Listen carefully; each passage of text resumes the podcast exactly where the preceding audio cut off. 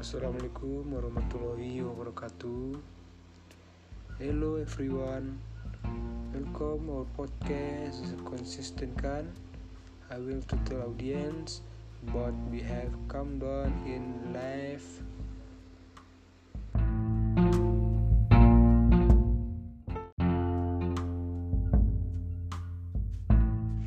Every situation, sad, angry, even happy, he should be able to calm down because it is the first step for determine the next who to take in a debating situation because if difference of opinion we should be calm down so that we can think clearly until our get logic thing